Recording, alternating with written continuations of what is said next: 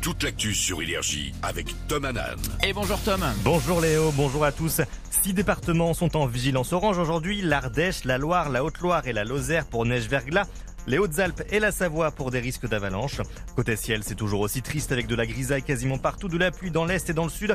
Un peu de soleil en revanche sur le littoral atlantique. Pour les, les températures, on attend 5 à Aurillac, 9 à Toulouse, 10 à Paris, 12 à Bordeaux, 15 à Strasbourg. Hier, dans le Rhône, des centaines de militants d'Extinction Rébellion se sont introduits dans l'usine Arkema.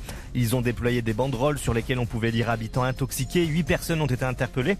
En fait, ils dénoncent la production de PFAS, des polluants considérés éternels. Ils sont présents un peu partout dans nos emballages, dans certains textiles ou encore dans les voitures et sont quasi indestructibles. Selon des études, ils peuvent jouer sur la fertilité et favoriser les cancers. Israël aurait accepté une trêve à Gaza selon les États-Unis, un cessez-le-feu de six semaines qui pourrait commencer dès maintenant si le Hamas accepte de libérer certains otages. Washington a également procédé au premier largage d'aide sur l'enclave palestinienne, délivrant ainsi plus de 38 000 repas. Faites attention, vous vous garez, la mise en fourrière coûte plus cher depuis vendredi, environ 128 euros, soit 5% de plus. Les deux roues et les poids lourds ne sont pas concernés par la hausse. La garde quotidienne du véhicule prend aussi quelques centimes.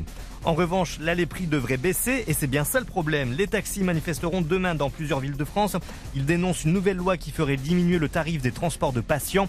Certains syndicats parlent d'une perte de 30% des revenus. Trois mots qui lui feront plaisir. Bonne fête mamie, c'est aujourd'hui l'occasion de passer un petit coup de fil à votre grand-mère. Et selon un sondage OpinionWay, 78% des 18-24 ans trouvent cet événement sympathique.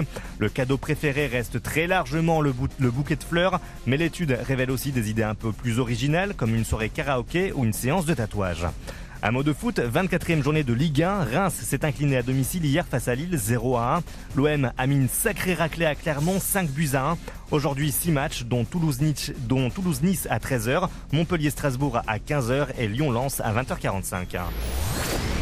Du jamais vu, la chanteuse Ray est repartie avec 6 trophées hier soir aux Brit Awards à Londres. Elle a notamment été sacrée artiste de l'année. Son album My 21st Century Blues a également été récompensé.